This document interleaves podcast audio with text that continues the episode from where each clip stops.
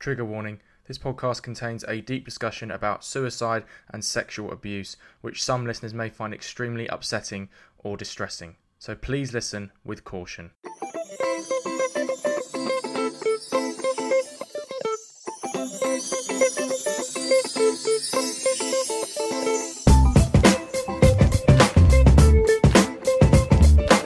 Hi, listeners. Welcome back to another episode of the Just Checking In podcast. I'm your host, Freddie Cocker, and this podcast is brought to you by Vent. Vent is a place where everyone, but especially men and boys, can open up about their mental issues, break down stigmas, and start conversations. Each pod, I check in with a very special guest. We have a natter and a chat about all things mental health, as well as anything and everything else they are passionate about. If it helps that person with their mental health, we discuss it. In the last few months, I've given a voice to more and more childhood sexual abuse, or CSA, victim survivors on this podcast, and if I can, male victim survivors. So I've already checked in with Tim Verity and Develle Heath, two male CSA survivors, and in this episode, I'm checking in with an American CSA survivor. Michael is the founder of Silenced by Stigma, a platform which gives a voice to men and boys who have been sexually abused. Michael started this podcast fairly recently and has been talking to other male CSA survivors who are open about their story in his first few episodes. Michael himself was sexually abused as a child and a teenager, with both times coming through a female perpetrator.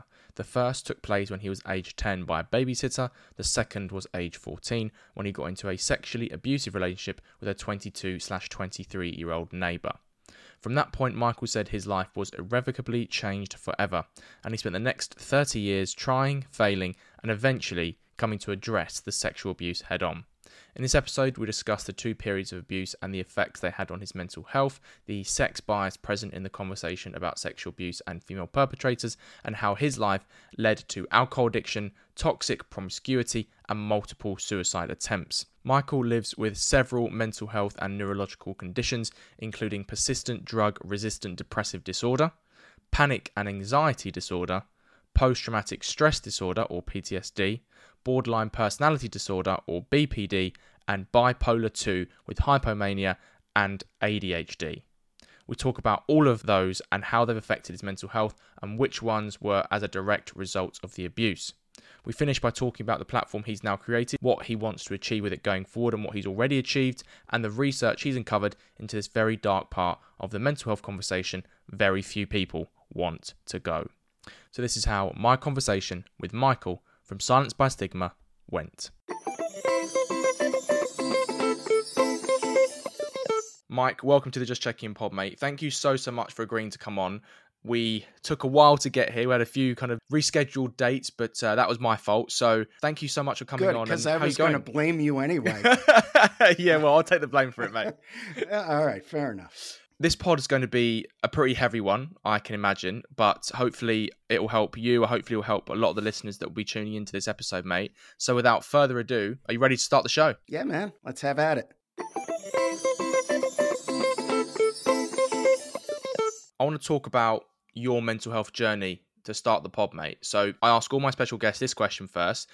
Tell me about early life, childhood, teenage years, and looking back, were there any early mental health experiences? Who's the Mike we meet here? How much time do you have? I've got um, a lot of time, mate. all right, good. Grew up in New England in the States. I don't know if you can tell I'm from the United States. I uh, sure your listeners were confused. Blue collar family, blue collar neighborhood. Dad worked a lot. Mom was stay at home. Uh, there were three of us, three boys. I'm in the middle. My mother, looking back, is very clearly mentally ill. There was a lot of emotional violence, there was physical violence. It was focused on me. Abusive parents tend to pick a favorite, as it were. And I was the favorite child. There was a lot of inappropriate comments that she made to me, things like, We're going to end up on the street because of you damn kids. You don't know how expensive it is to raise kids. You know, I could tell you instance after instance, but that would take forever. I'll give you this one. When I was eight or nine, I brought home a C in math. It was long division. For some reason, I, I just couldn't get it. So my mother was trying to help me learn.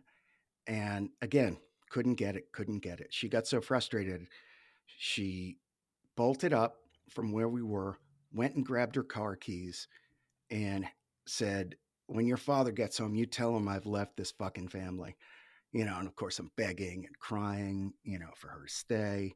You know, and then she'd go into her room, lock the door, come out, you know, however later, 20 minutes, 30 minutes, and try to put your hand on your kid's head, you know, like rub their hair or something. And I would flinch. And then she would tell me what a bad son I am because I wouldn't let my mother touch me.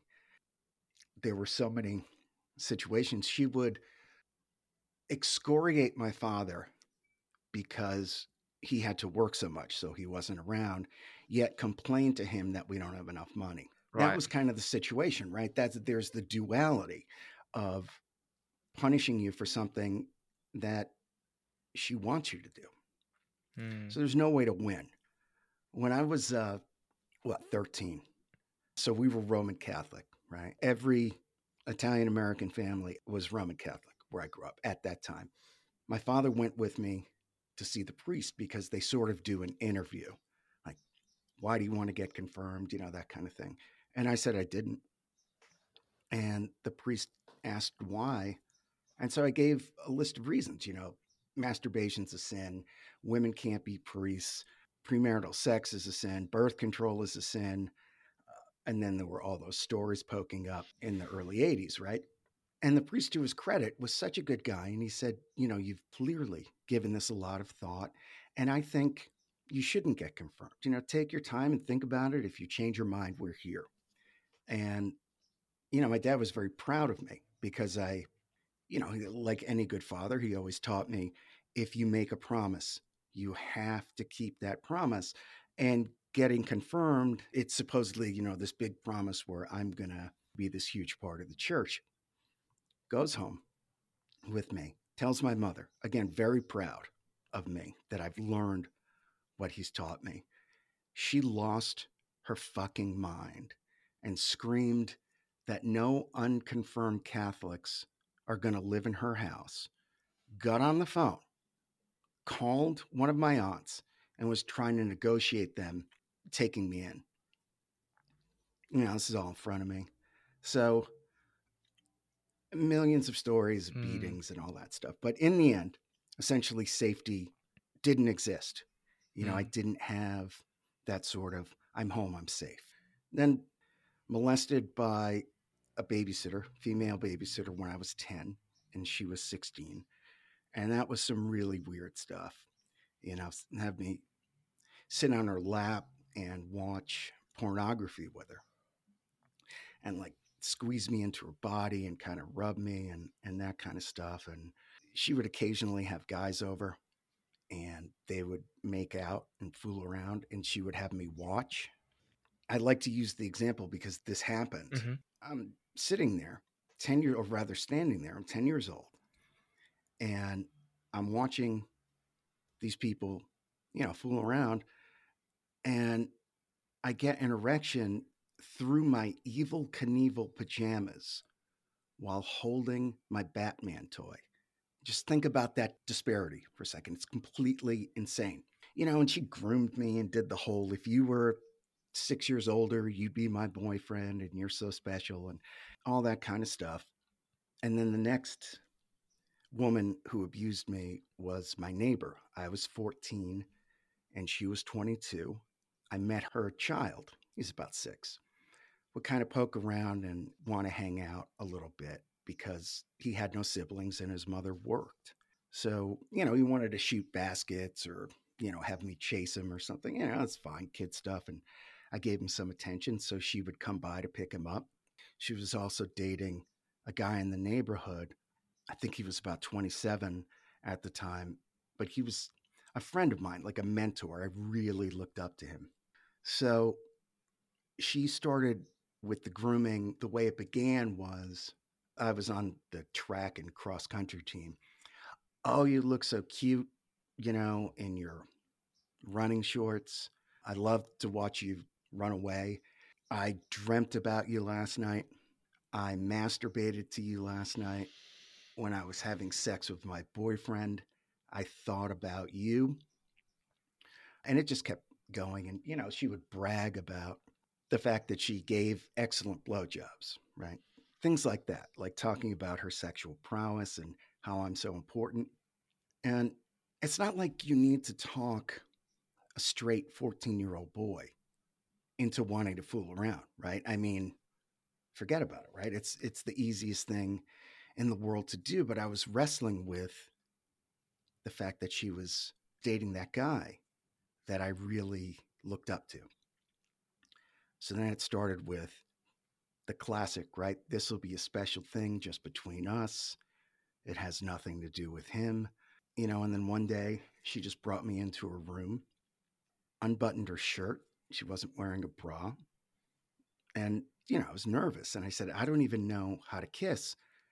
And so she grabbed me and kissed me. And within 10 seconds, she was going down on me. So that was a big jump, you know, for a kid. Like I didn't have the normal kid like build up. Ooh, I kissed my girlfriend, and ooh, the stages, know, the yeah, right. It just bullet train to crazy town, and then sex started happening, and that was, you know, the first time it happened, and we were finished, and she got up, went to the bathroom, got a washcloth, tossed it at me, and told me to get out. And at the time, I'm thinking, this is great. We're in love. We're having sex. You know, also think about it a kid who's used to being treated like shit, say by his mom. So it's not like I had a bad reaction to her tossing the cloth at me and telling me to get out. So this kept going. And then it was, she loves me, you know, and all this stuff. Then I found out there was an adult friend of hers, a female, who knew about this and encouraged it and would coach me on how to please a woman and would make jokes about it, you know, that kind of thing. Like it was as if it was an age appropriate relationship and she was just making funny little remarks. I remember I said, Oh, wow, she looks to the friend. I said, Oh my God, she looks incredible today. You know, she's just so beautiful. I don't, I don't know what's going on. And she said, Oh, that's pregnant glow. It's like, What? what? So I confronted that woman and she said, Yes, I'm pregnant, but if it turns out to be yours, I will raise it as my boyfriend's and he'll never know. Holy shit.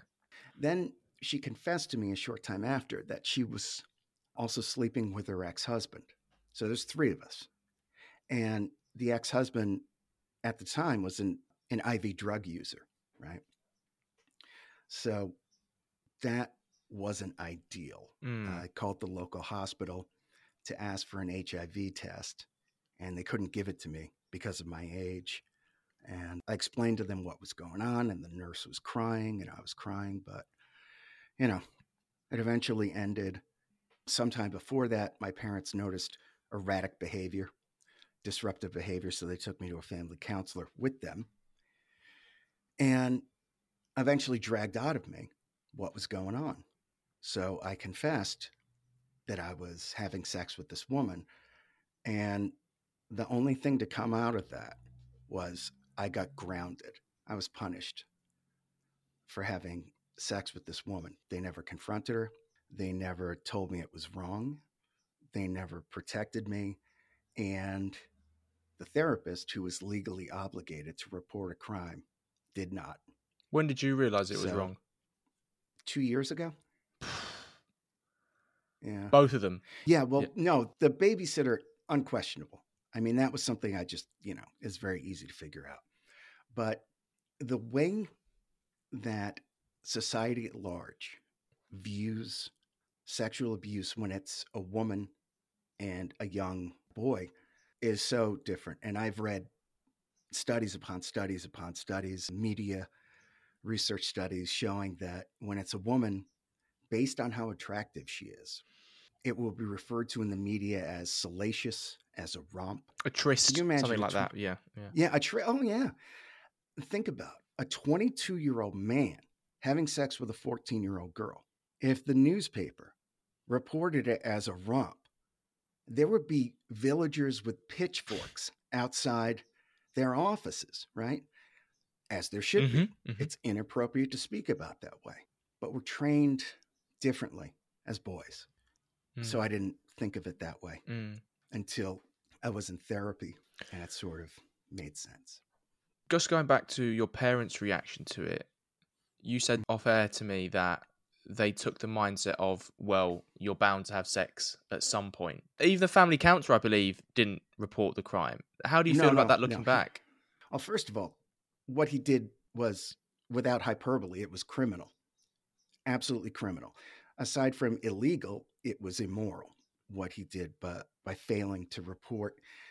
Yeah, that's what it felt like. Mike, eventually you're going to get your driver's license and you're going to drive. And that's at 16. But you did it at 14, so you're grounded. It was no different. No different. But I can tell you, if I had been a girl and my neighbor a man, my father would have beaten him to death with a wrench. There is no question in my mind. But that's how everybody looked at it. And even still, it's viewed, you know, as, hey, you know, that kid. Quick anecdote speaking to a sexual abuse attorney, and we were discussing this issue of female sexual offenders and boys. He said, Mike, there's a case that a friend of mine who's a judge is presiding over where a woman molested three boys in the neighborhood. And when I was hanging out with that judge, he said, Look, at the end of the day, let's face it, those boys got lucky. And this was a year ago. Wow. This is a jurist. I mean, That's that's, that. I'm quite speechless by that as a Right. professional to hear, hear that. Yeah, it's completely insane, but that's how it's viewed. So I viewed it as a relationship until two years ago. Mm. I didn't view it as abuse. When you were being called disruptive by your parents, you were also underage drinking at the time. I'm presuming you did that to escape from the abuse or forget that it was happening. Would that be an accurate assumption? So the drinking started, I want to say, after the relationship with that woman. The relationship. so, The abuse, see, Mike. Yeah, exactly. Yeah, it's so easy to slip I- into it, isn't it? Yeah. oh dear God. So I was 15, and then I didn't know why I was drinking. It wasn't a conscious thought. I know that it was what tough guys did. There were a lot of things that tough guys did in the neighborhood. They could fight, they were good men, they were family valued, blue collar workers with the calloused hands, and they drank. So I started doing that. And without realizing, I was looking for an escape. And in no time, I was a drunk. I mean, I was cutting school, hanging out in bars in the middle of the day with uh, the old timers, getting wasted constantly. There was a lot of that. It got to a point where you tried to take your own life for the first time when you were 16, Michael. I can't even imagine what that must have been like, especially having just processed that sexual abuse or even what you still viewed as a relationship, which it wasn't. Can you tell me about the events that led up to that mindset and how you felt without obviously going into too much explicit detail? Right. So I didn't know why it was happening. I just knew that my brain was on fire all the time. I felt weird. I felt, I don't know, you know, I mean, looking backward, I was empty. I was confused. I was damaged. I wasn't protected, you know, all those things. But I just knew that my, my head didn't feel right. I didn't feel right in my body. And, uh, you know, there was a rifle, but obviously I didn't do it. I remember I called my girlfriend at the time. I didn't tell her what I'd done, but she could tell I was having a breakdown. I think I scared her to death, honestly. But there wasn't much thought about it after that. During all these breakdowns, I was confused and behavior got worse. And I remember during another breakdown, I absolutely lost it. I mean, I couldn't stop crying. I couldn't stop shaking. And I went downstairs to see my mother. She was in the living room. And, you know, I just said, I, I don't know what's going on. And I was bawling and the whole thing. And she couldn't be bothered to get off the couch to comfort me. But to her credit, she did mute the TV for a little bit. So. Small consolation. right. So, what I'm saying is, I guess the point of this is I was never shown that any of this was a big deal. You're coming unglued mentally and emotionally, not a big deal. This woman did these things, not a big deal. So, my behavior started from then on becoming very dangerous, mm. and it lasted through my adult life. Mm. Let's talk about the adult life now because who's the Michael we meet at this point? Has he forgotten the events of his past or is he trapped by them? No, I mean, I've come to terms with them. Therapy helped. And when I started this project, I got interviewed a bunch. And so you repeat the story over and over and over again. And eventually you're like, yeah, okay, I've got a handle on this. Right. And especially when you can frame it in that it's abuse. You're like, oh, this was abuse. So now I can name it. I understand. I get the impact. The frustrating part is the mental health damage that it did. Like I have a list of disorders that I've got that's obscene. I take a fistful of pills every day and the damage went on too long. So these disorders are there. They can be managed, but they're going to be there. I mean, I had kind of a manic episode yesterday that got a little weird, you mm-hmm. know. So who you're meeting today is someone who's come to grips with it. I've had therapy, I'm medicated. I've decided to take all the anger and use it as a tool for the project. We're going to talk a bit more about that, as you called it to me, yeah, off sure. a smorgasbord of conditions you had in a very sort of dark humor way yeah. in a bit, mate. Mm-hmm. But I just want to take you back to that adulthood part, if we can, because you got into the bar business in your adult years mm-hmm. and you stayed there for about 27 years.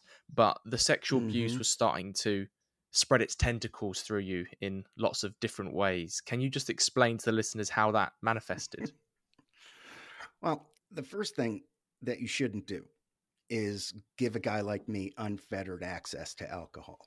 And I had that for like 27 years. So that was very dangerous. And that behavior started getting worse. It was very careless, very reckless, drunk driving, like constantly, which, make no mistake, makes me a complete asshole with no disregard for other people. That is, aside from a crime, that is absolutely despicable.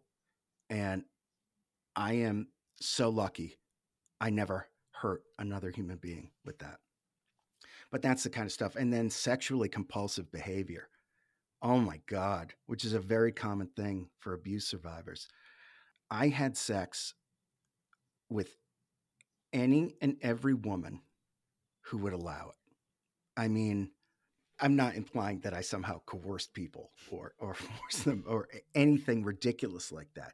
I just kept looking for it. And it's not hard to find in a bar. It got real bad. I mean, I haven't used a condom since ever, probably. So that's very dangerous behavior, obviously, and it's reckless and destructive. And I'm sure I've hurt several women along the way, not intentionally, but by refusing to acknowledge their humanity outside of the bedroom. You began to spiral into that alcohol addiction in adulthood, Mike, and you ended up not only losing your bar, but your house as mm-hmm. well. How mm. did you feel at this point? Did you feel like you had lost everything? Oh yeah, man. I mean, my girlfriend at the time was I found out she was seeing someone else. It was the whole the whole gambit. Lost the business. The bar didn't close. I was unceremoniously removed by partners. And you know, obviously I had it coming. I wish these guys that I had known for over two decades had thought, oh my God, you need help. What the hell is going on with you? So I lost that business that I built, me alone. And uh, losing the house and the girlfriend. And I like to use this example. There was a very, or there is a very expensive, fancy restaurant in Providence, Rhode Island my business partner and I would go there constantly. I, I, went there probably once every two weeks. and spend hundreds and hundreds of dollars on dinner. Within two weeks of losing everything, I was bussing tables at that restaurant because that was the only position they had open. So you go from the top of the ladder in that industry to one of the lowest or most entry level positions. And it was humiliation that I more than likely deserved, but it was very difficult with the combination of everything. I was also living in a very small room in a friend's converted garage. I blacked out the windows, and uh, that's when things started going a bit off the rails. Mm. It was at this point, Mike, that you tried to take your own life again, and Mm. you said you called someone to say goodbye before you did it. It was probably a family member. You can confirm for me if you want to disclose that. But tell me about this moment. How did you feel here? I mean, I had been drinking, I'd had two days straight, or really two and a half, from Friday night until Sunday night, of the heaviest drinking I've ever done in my life. And, you know, make no mistake, at that time, I could drink Ireland under the table. I mean, it was ridiculous. So, and I was also using a lot of Xanax. So, what was happening was I was drinking scotch, taking Xanax, passing out, waking up, rinse, repeat, kept doing it. And then by Sunday night, I was so drunk. I was so high and I was so tired and sad and lonely and ashamed that I tried to write a goodbye note, you know, like a suicide note. I couldn't type. I was so drunk I couldn't walk. I couldn't really speak. So I look back on this and laugh. I thought, well, I need to make a maybe a video then so they can see it. But I thought, no one, you know, they shouldn't, this shouldn't be the last thing that they see, right? So then I said, well, maybe I should record this. Who records calls? That's always open. The suicide hotline. so, what I'm saying is, I very clearly didn't want to do it, but I felt like it was right there. The pills were right there, and I was so drunk. It, it was more, you know, the classic cry for help. So I called the suicide hotline and I said, Look, I need you to tell my family this. She coerced my sister in law's phone number out of me. It's not easy to trick a guy that drunk. And we just kept talking. I'm like, Yeah, tell him this, tell him that. The next thing I heard this pounding on the door, and it was it was a couple cops. I fell off the chair when they came in, and they just dragged me into the back of an ambulance, then took me to a psych hospital, and then I was shipped off to rehab. What people don't realize about alcohol addiction, Mike, as you'll be able to tell them, is that going cold turkey for alcoholics when you're trying to quit, it can be almost as dangerous for them as the alcohol itself because of the cutoff and the effects that it has on that person's physical health. Can you explain to listeners why that happens and then also how you eventually got better? Right. So, alcohol is the only drug that I am aware of where if you stop immediately, you run the risk of killing yourself. You very possibly can have seizures and die, which is why they give you Librium in places like a psych ward if you're an alcoholic and in rehab. They have to wean you off. You can always tell the alcoholics in rehab before you meet them when they first get there because they can't walk. They walk like they're 107 years old. Your whole body goes crazy. I'm not saying quitting heroin isn't an awful experience. I have no idea, but it sounds absolutely terrible. But alcohol can kill you. So if anyone is wrestling with an alcohol problem, you need to get medical help as soon as you can. Get assistance because you could end up in a very, very bad way. There's also a thing called reverse tolerance that happens with alcohol. So it used to be that I was the guy, it took like 10 drinks to get me really going. And towards the end, I'd have one drink and I would basically pass out waking up.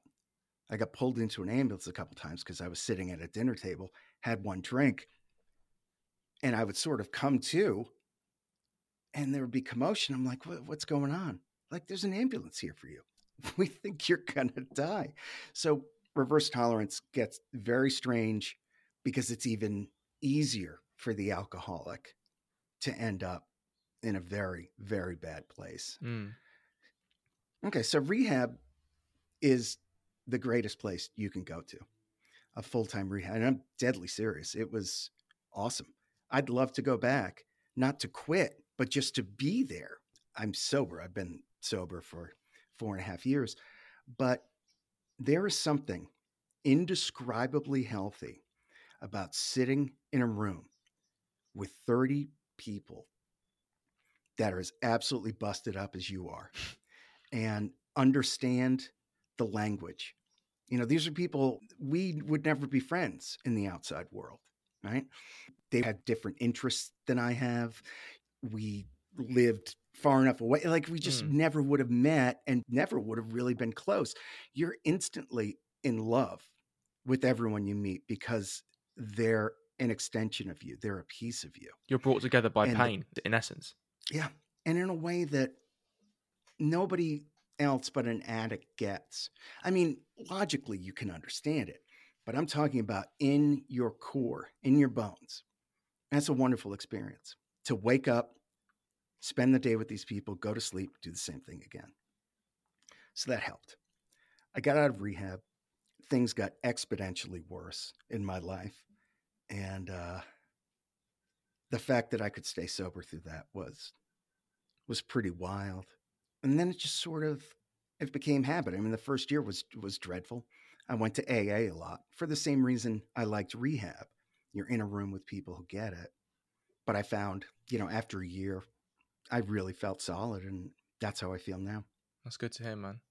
I want to Yeah. talk about your search for justice when it comes to the abuse before we talk about your diagnoses because you realized the full extent, like you said, of the effect the sexual abuse had had on you. And you decided to try and mm-hmm. get justice, but it didn't go the way you wanted to. So tell the listeners why that happened and the context around sexual criminal punishment in your state and the barriers you encountered. Right. So through therapy, you know, it became pretty obvious that it was my mother and this this older woman that really did a number on me. I mean, the one when I was younger, what she did was weird, which was just it revs your engine too soon. And that's not something you should have happen, right? So I started to become very angry because I was having dreams about this woman. And in the dreams, her and I would be having sex, but like I didn't want to. And then she was pregnant, and I was like, we can't tell my parents, you know. But in the dream, I'm, you know, in my 40s, right? So it's just very weird, and they were upsetting. For some reason, that was the last straw. I'd recognized the damage this woman did to me, and I said, that's it. That's it. So I looked up statute of limitations in Rhode Island, and you have 35 years past the age of 18 to report third degree. Fill out paperwork. Week later, the SVU detectives asked me down for an interview, and they had me write everything down. You know, I brought that with me. It was just eight pages of every detail, every name, you know, everything. We talked about it. They looked over the paperwork, and then they said, "Yeah, we could probably have this person in cuffs in a month." Great. Go home. Three, four days later, I get a call from the detective, and he said, the AG won't pursue charges. So the Attorney General, sorry for the listeners. Yeah, I'm sorry. Yeah, the Attorney General. Yeah, wouldn't press charges. And I said, why? And the detective said, because you were 14 and not 13. And because you weren't in fear for your life. And the sex was consensual. Holy shit! Now, the detective doesn't believe that.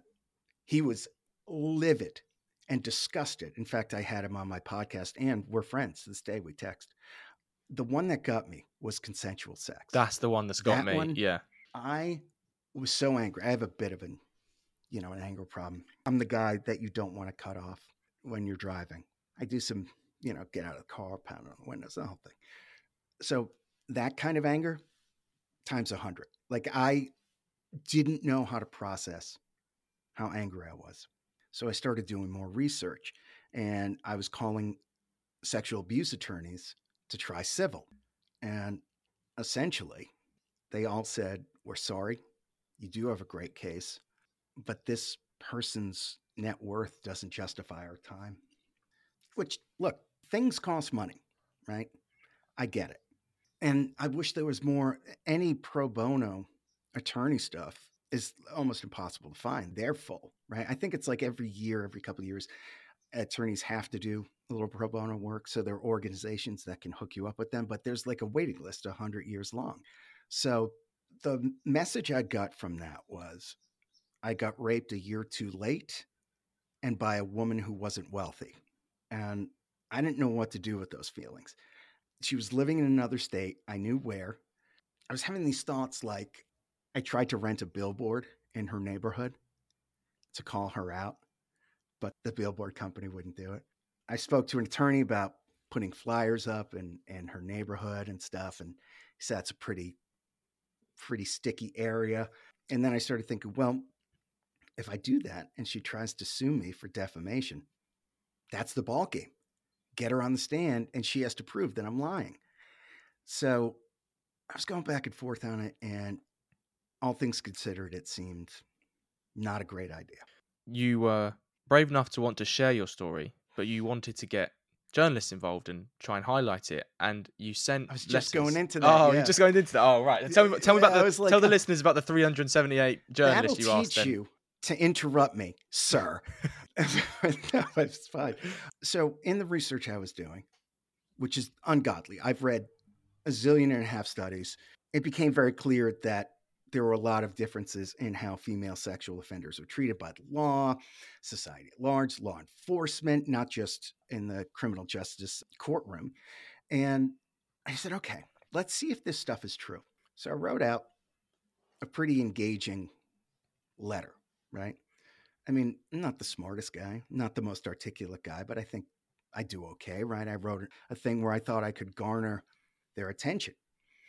And I looked up every journalist in Rhode Island, Massachusetts, and West Virginia, where she lives. And I sent out 374 letters to all those journalists. Not just, I didn't send it to the news station. I sent it to, you know, Bill Johnson at whatever, Mm. you know, like everyone. Not one reply. Not one. What do you think that says? Either I'm a terrible writer or there's no interest in it. A friend of mine has a uh, reporter as a buddy. And the reporter's advice was you have to tie it into something else.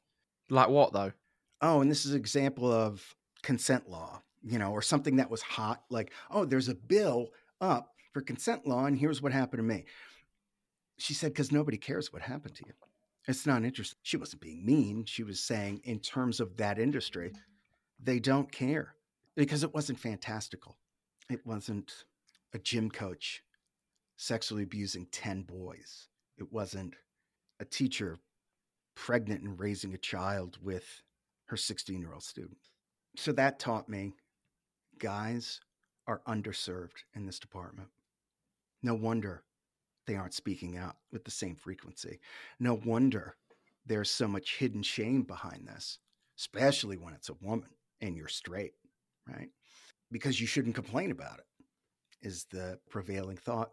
And that's when I started really digging into that research. And I thought, okay, well, I need to do something with this. So let's start putting it online. I would take essential statistics or quotes from a study, and I would always post a link to the study because there's a lot of, what do you call it?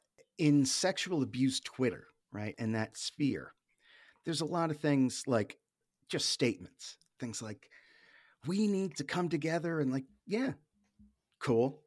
But what else? What does that mean? It's, yeah. yeah, it's like a band getting on stage in Cleveland and saying, Does Cleveland like to rock? like, yeah, guy, people are going to applaud. Like, fantastic. So these sort of obvious platitudinal statements, and people also make remarks quoting statistics. They'll say, research shows, a study says, now, show the study every time. Or otherwise, you're like some jerk off on Facebook saying, My friend, a doctor, said that you should take horse dewormer to cure COVID. And uh, first of all, dude, your friend is not a doctor. Like, this is a made up thing. And I didn't want to be one of those people. I wanted credible, able to be researched information where someone could go back and see it for themselves. So I just started posting it left and right. And that's when I got approached to do some interviews. And the thing that bugged me was of all those interviews, I think you're the first guy actually who's interviewed me. Of all those interviews, the women said, Yeah, you're the first male guest I've had to talk about sexual abuse. And I thought, Oh my God, this is a really big problem. So then I started the podcast and I'm working on, you know, some other things. Mm. We're going to talk about all of that in a little bit, mate. But just going to your diagnosis now before we reflect on your mental health journey. I'm going to list the ones you have just for the listeners. I did it in the intro, but I'll list them. So you live with, and you can correct me if I'm wrong after I've said these persistent drug resistant depressive disorder, panic and anxiety disorder, PTSD, BPD or borderline, bipolar 2 with hypomania, and ADHD. So, mm-hmm. which one of those were exacerbated or even caused by the sexual abuse? which ones were perhaps, I don't know, innate or perhaps developed by other factors? And do you feel in control of all of them now? Okay. Depression can be genetic, right? And that's fine. The panic disorder, definitely from abuse. And the reason I know this is because countless studies and very smart people who do this for a living tell me that this is true. Panic disorder, complex PTSD, borderline, bipolar 2, and the ADHD, which is very weird. I didn't know this. All of them are instigated by events. Just like with sexual abuse, it's a one in a zillion that there's an organic abuser. Like somebody just doesn't wake up and go, Hey, I'm going to play with kids. No, they were abused or they saw horrible things or something. These aren't organic events. And these that I just listed are not organic disorders. They were a gift from my mother and that woman. In control, I mean, no, but this is not to freak people out. Like, hey, if you've been abused and you have mental illness, pack it in, bro. Jump off a cliff, call it a day. Absolutely not. Medication keeps things like for me, my depression is so ingrained and has gone on for over four decades. So, not thinking about killing myself is a win. Right. So, I'm pretty much at the place where it's not something I think about, I'm not making plans for, but there are moments where I just wish that I was gone. But the actual suicidal action isn't a thing. And that's that's a good thing. Uh, like I said, I had a manic event yesterday. Mm-hmm. So I'm not in, in total control let's reflect on this journey now, Mike. The first question I want to ask you is in order to move on or in order to heal yourself, what is your relationship like with the concept of forgiveness? Have you forgiven yourself? oh, myself. I don't think I had anything. Well, this is interesting. I don't have anything to forgive myself in terms of abuse. Good. I wrestle with forgiving myself. There's a couple things that I did when I was using, when I was drinking. I can't forgive myself for it, and I'm okay with that because these two things specifically, like, yes, there were times that I hurt people's feelings and and you know made them stressed at work or you know total asshole stuff, right?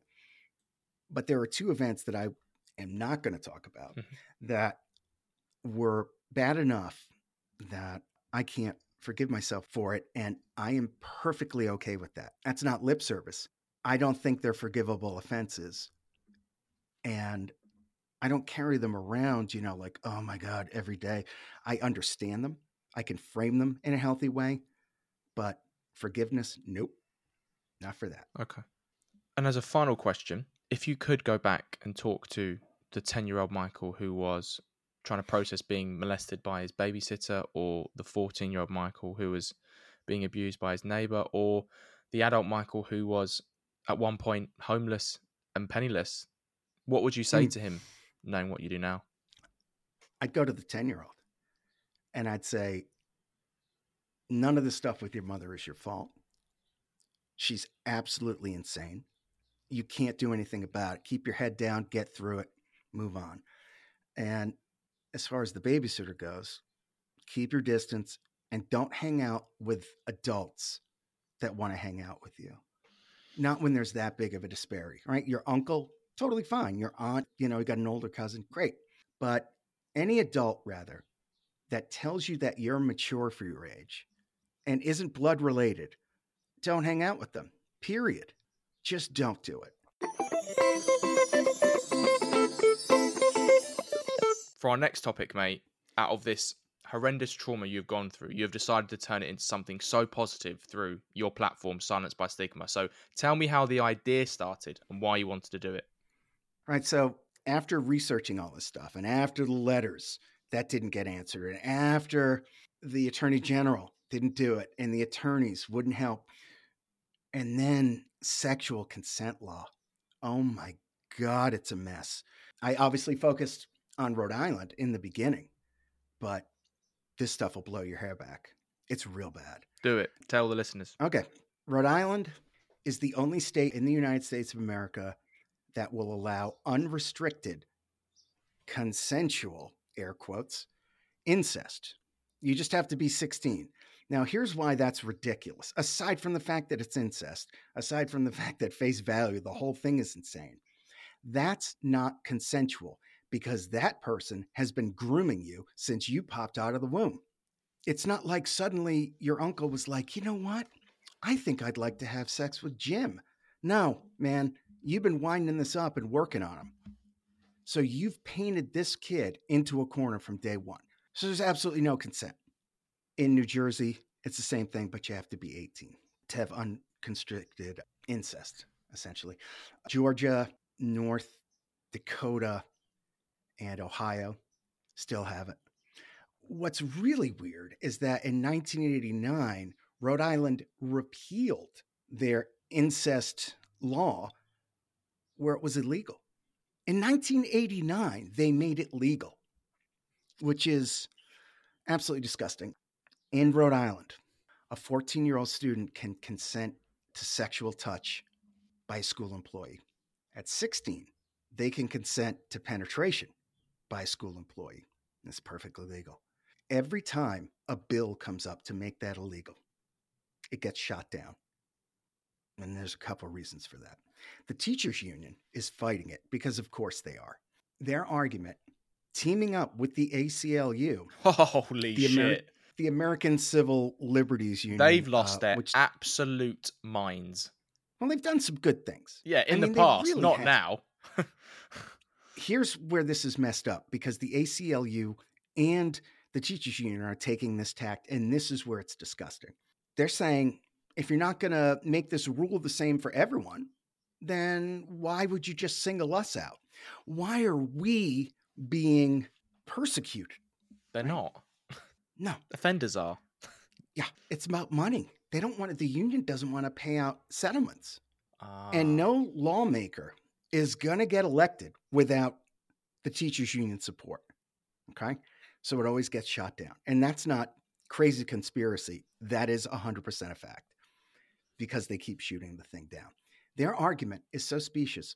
It's like getting a traffic ticket going 85 miles an hour on a highway. And you say, Officer, I am not going to accept this ticket because you haven't given tickets to the hundreds of cars that have all gone by in the time that we've been talking. So I'm being singled out.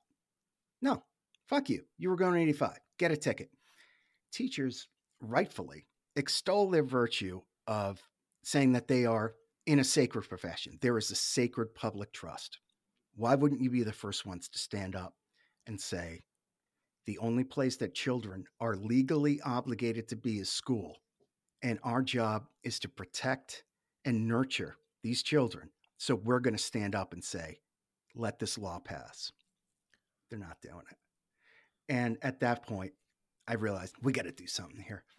So that's when I started posting. I started reading more, started looking into this and moving forward. I'm working on some things that Mm, I won't really get into, but there's there's stuff coming. I'm excited, man. I'm an angry Italian American man, Hell hath no fury, I'm a- eh? right? I'm a pit bull. I am an absolute pit bull, and I'm so angry about this stuff that I'm gonna fuck some shit up. Excellent. There's going to be a lot of my listeners, mate, who will have no idea that perhaps even females can be sexual offenders, especially childhood ones, because of many reasons, I presume. But give them the evidence, give them the studies. What did you uncover, and how do perhaps rates differ from males to females and anything in between? This is where it gets weird because every study that I've read laments underreporting of female sexual offenders. It's an epidemic. It really is underreported. The accepted sort of thing is 80% male and it's 20% female. However, for the longest time, we accepted that it was one in six men who were sexually abused. That is absolutely not true. One in six till they turn 18, one in four past 18. Nobody recognized that. This 20%, every specialist I've spoken to, and I'm working with researchers too, they're like, no, that number is bullshit. Absolutely ridiculous. 40% of men who report being sexually abused report a female sexual offender. These people, there's a typology called the mother molester. Okay. And here's a fun one. If a child is sexually abused by a biological parent, it is three times more likely to be the mother than the father. Wow. If a stepchild is sexually abused by one of their parents, it is four times more likely to be the mother. And if an adopted or foster child is molested by one of the parents who are their custodians, 4.5 times more likely to be the mom. That's insane. hmm Teenage girls, juvenile sexual offenders, teenage girls start younger than boys. They co offend with either their peers or an adult. There are these female called high risk chronic offenders. Their average age is 31. Their average victim's age is five. And they target females 56% of the time, which is kind of interesting. The young adult child molester is 28 years old on average. The abuser is four years old, and they target females 52% of the time. Four years old. And we're talking about female sexual offender typologies. This is not men. Men do a lot of terrible things. I'm not trying to claim that they don't. But these numbers are absolutely insane. So, I mean, I could go on and on, but they are 100% capable of it. And this is a really weird thing I'm going to say. So, follow me. To claim that a woman isn't capable of that is kind of weird, right? You could argue We're it's sexist because you're not viewing them as a human being. Yeah. Right. I was trying to dance around that without saying it because I said you could. I said you could. Yeah, yeah. But essentially, women can commit murder. Women can be racist. Women can be sexist. Women can be violent parents. What makes us think that women don't sexually abuse? It's that old modality. Dr. Lara Stemple, who is a professor of law at the University of California at Berkeley, this woman's a big deal a very big deal. And she mostly studies violent crimes and incarceration and fair treatment of prisoners. She was doing numbers, doing some research, reading some of the big studies, like one from the Bureau of Justice Statistics and one from the Department of Justice and blah, blah, blah. She found that the number of male victims and the number of female perpetrators was so high that she called the Bureau of Justice Statistics to ask if they'd made an error in their data reporting. And this is a woman who'd been doing it for a living for decades, and she couldn't believe it. It's bad, bad. There's also a lot of proof, seen case after case after case, where female sexual offenders get below the mandatory minimum, are not required to register as a sex offender. One woman was able to suspend her probation because she said she was just too busy raising her two boys. And that happened. She was successful in that.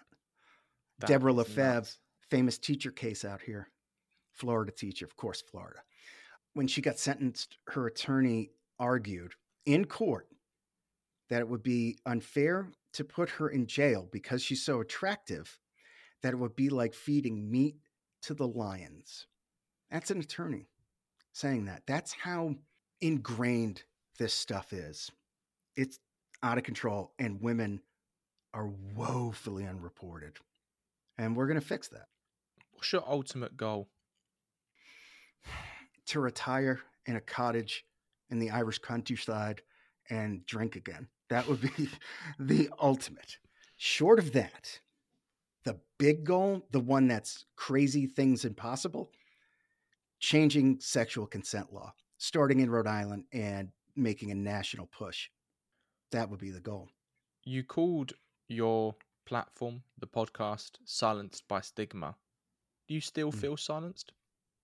Oh God, me? No, I mean, listen, I could talk talk the ears off a brass statue, man. No, but so many men have this. Look, go to rehab. You won't have shame anymore. You won't have a filter anymore. That's as low as you can get with all the events that led up to it and all the events that happen after. It removed shame for something that completely sexual abuse that happened to me. Absolutely not my fault. Talk about it all day, anywhere but a lot of guys they're holding it in the average time that a male discloses their abuse is in their 50s it takes them 20 to 25 years at minimum Yeah, I was under the average. I was 18 years to disclose, I think. some studies say 50 years somewhere in there doesn't matter what it is it's decades of waiting so that men are carrying this and they're stigmatized by like i said this whole perception that we have the whole thing there are no female rape jokes made in comedy shows comedy movies things like that. But male rape jokes are made and i'm not complaining like oh god a joke broke me in half. I'm arguing that's the double standard we have. People say make better boys.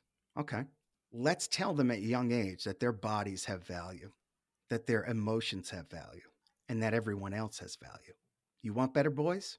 So they don't commit these atrocities teach them that we teach girls it's okay to say no if someone wants to give you a hug what the hell are we doing with boys you can't complain about it and yet raise them in a way that takes them off the leash, that tells them that they don't have the same value as their sister. When we do that, we get what we deserve. Do you think, in what you've just said there, then, that we need to stop telling men, or young boys, I should say, that they could grow up to be potential predators? I think it's how you frame it, honestly. I think saying something that blunt, and I get it, it's all over Twitter like, teach men not to rape. Obviously, what the fuck? But you don't tell a six year old, don't rape anybody. You don't tell it to a 12 year old. What you do is from the time that they're able to speak and understand, in your actions, your treatment of them, value them the same way. You don't believe in corporal punishment for your daughter? Don't do it to your son. That's something to teach them that they're valued. Teach them how to treat one another because fair is fair. And that's what we're talking about here. We're talking about a level playing field of saying this is what we want out of human beings. So you don't tell him he could be a rapist. You tell him that while he has value and his body has value and other people's bodies have value, that sometimes people hurt each other emotionally, physically, and they don't mean to. And sometimes they mean to. And that's not stuff that we like. And back it up with lessons of how you live as a parent. Telling a kid he's going to be a rapist or he could be, is such a Twitter vacuum bullshit thing to do to a child. And any adult who thinks that isn't damaging to a child is so fucking stupid that they shouldn't have a driver's license. They shouldn't be allowed to raise kids or have a dog. I imagine, as I have had this experience, mate, that when you've been doing the podcast, when you've been doing the platform, you've had a lot of men who aren't open about being sexually abused. So, how has that been hearing mm-hmm. those voices and knowing that you're supporting them? I haven't had someone who doesn't want to be open because they don't come to me and say, I want to be on your sexual abuse podcast, but I don't want to talk about it. I did have one event, though, that I find interesting. An old friend of mine, I mean, I'm talking from my early 20s, back when we both lived in New York. He texted me out of nowhere. We started talking, and we were great friends then, and we're great friends now. And I told him about this project, and he said, You know, my female cousin did some stuff to me when I was a kid. You know, it wasn't that bad. He's like, but it got my engine revving, and, you know, it sort of laid the foundation for some compulsive sexual behavior. I'm like, hell, well, oh, if you ever want to come on, he's like, yeah. Through the course of that interview, he came to understand that he was sexually abused. And I'm saying literally during the interview, he just went, oh, it just went ding. And he said, oh my God. Oh my God. I, this, and he finally wrapped his head around it. And that's what talking could do. What was that like for you? I mean, it was great. You know, he's my friend. And even if he wasn't my friend, of course, that's great. I got to help him frame what happened to him in a proper way. And well, I got to be there for it. I mean, I didn't, you know, I didn't do anything. I just spoke with him. You did a good job, mate. Thank you. As a final question, you've mm. not been doing this project for a massive amount of time, but still a significant amount of time to enact some change, which mm-hmm. you've just spoken about. So, what has it taught you about yourself? I used to be a paid entertainer, right? And I was paid to be funny. Years, hundreds of people making them laugh. And I used to think that was my only real value. Or I was good in bed, or I could drink a lot. This has taught me that I have something of value beyond those things, that I'm smart enough and caring enough and articulate enough and funny enough to get these points across. So I'm not just one dimensional, funny, drunk bang machine, you know?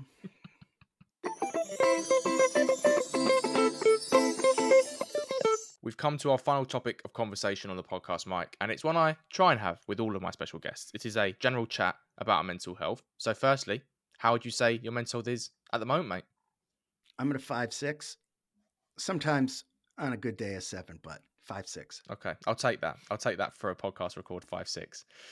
What age were you when you became self aware of your mental health for the first time and you realized that the feelings you were having weren't physical and they were actually in your mind and a product of your mental health? 47. Was it a light bulb moment? No. It was I was having so many attacks and confusing things and such profound suicidality. I went into therapy and it was just over time. You know, between a therapist, a psychologist, and a neuropsychologist all saying the same thing to you again and again, it sinks in. You're like, oh, that's what this is. So, 47. Can you tell me about the first conversation you had with someone about your mental health? So it doesn't have to be professional, but who was it? Did a part of you change? Did it feel like a big moment or big burden had been lifted off your shoulders? Or did it feel like something quite easy and normal to do? There's a woman I work with, and we've become dear friends, truly. And we were exchanging some horror stories, you know, at one point, something to come up. And then we started talking about the conditions because she had seen me freak out, you know, a few times. And we talked about it in, in detail and it was cool because she essentially said, "Yeah, well, it makes sense." And now, you know, she jokes about it all the time, you know, which is great. That's what you do to take the air out of the balloon. She busts my balls, and that's fun. I always say, if you can laugh about your mental health, you own it. That's my go-to. Yeah. If you don't laugh, you're going to sit in the middle of the room and rub gravel through your hair for the rest of your life. You have to joke about it what triggers do you have that affect your mental health? So it could be things people say to you, it could be a sound, a sensation, a particular TV show, who knows? Or have you not figured all of them out yet? The sound in a commercial of whiskey hitting ice in a glass, it doesn't make me want to drink. It makes me mad. Like, there's a million alcohol. Why would you make it this erotic? It's like they're making it sexual almost, you know, and that kind of pisses me off. Generally speaking, noise. I don't like noise. So there's a lot of cars going by, the sound of my dog eating dry food. It's like I want to leave the building, you know? but in terms of things that legitimately set me off, somebody does something reckless in traffic that endangers me or other people and is clearly unrepentant for it. I've had situations yeah, that. We'll leave so, it at that with situations. We'll leave it at that. Conversely, then, mate, what tools and methods do you use in your own life to improve your mental health or help you feel better? Which ones have worked? Maybe which ones that you've tried but haven't? I have one that works, but it's a terrible idea. It's uh, eating garbage, you know, like sugar, sat, fat, salt, right? You get a dopamine hit. Oh, shit, I just ate some ice cream. And you're like, oh, there you go. And it feels good. It's a terrible idea, but that works sort of in the short term.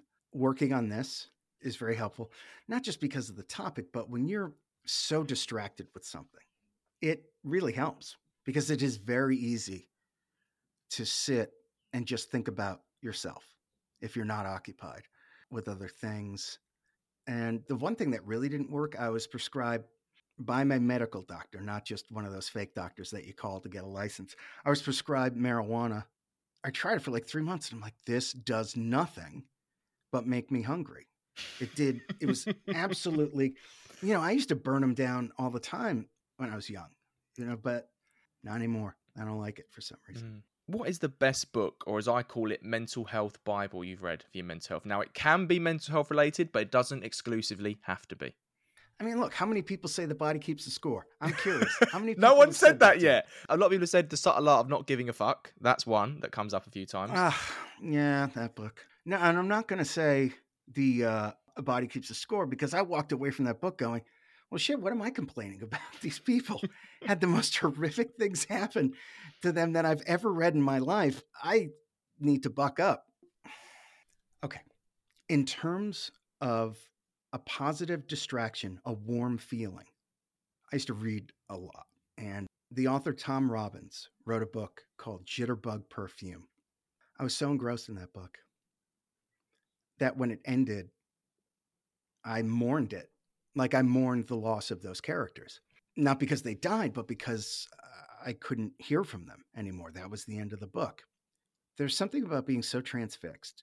And Tom Robbins is an incredible writer. Incredible. And that helps. Things like that. that that's what I would say. You know, read something absolutely insane like Chuck Palahniuk, the guy who wrote Fight Club something absolutely out there or or Tom Robbins and you're just hearing something so different and they're so bizarre that it it makes you think in a different way and that's what people need that's what twitter needs that's read sure. a different author that challenges mm.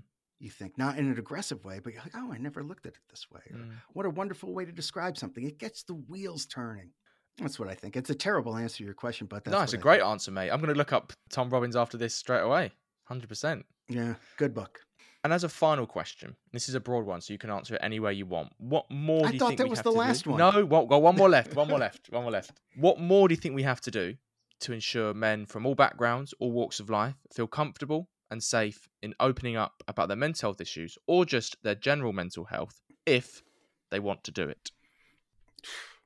Got a time machine to bring us ahead 100 years? I mean, really. What we need to do I hate this when they say on Twitter, right? Social. Uh, we need to normalize. What a ridiculous thing to say, like the way they're saying it. But I will say we need to encourage them. We need to support them. And you know what we need to do is help families, friends, and loved ones of victims understand. Yes. And that's going to be a big Education. thing, part mm. of a thing that I'm doing. Because then they can get it. And then they'll open those people up sort of naturally. And then it impacts everyone around them. We really need a ripple effect, helping people understand why a victim is acting in a certain way, making more discussions about it. I try to do it with facts, you know, things, but the big thing would be to stop making men a punchline when it comes to sexual abuse. And I mean that in, in every sense. If you want to make better men, maybe let's look at men as human beings. And on that note, Mike, my good friend from Silenced by Stigma, thank you so much for coming on the Just Checking In podcast and talking to me, mate. Yeah, man. Good time. Good time. Thanks.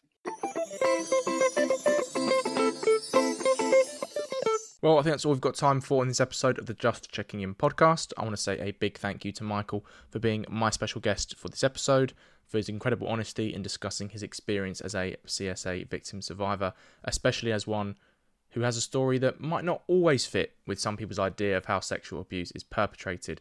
I'll chuck some links to where you can follow Silenced by Stigma on social media in the show notes and listen to the podcast if you want to.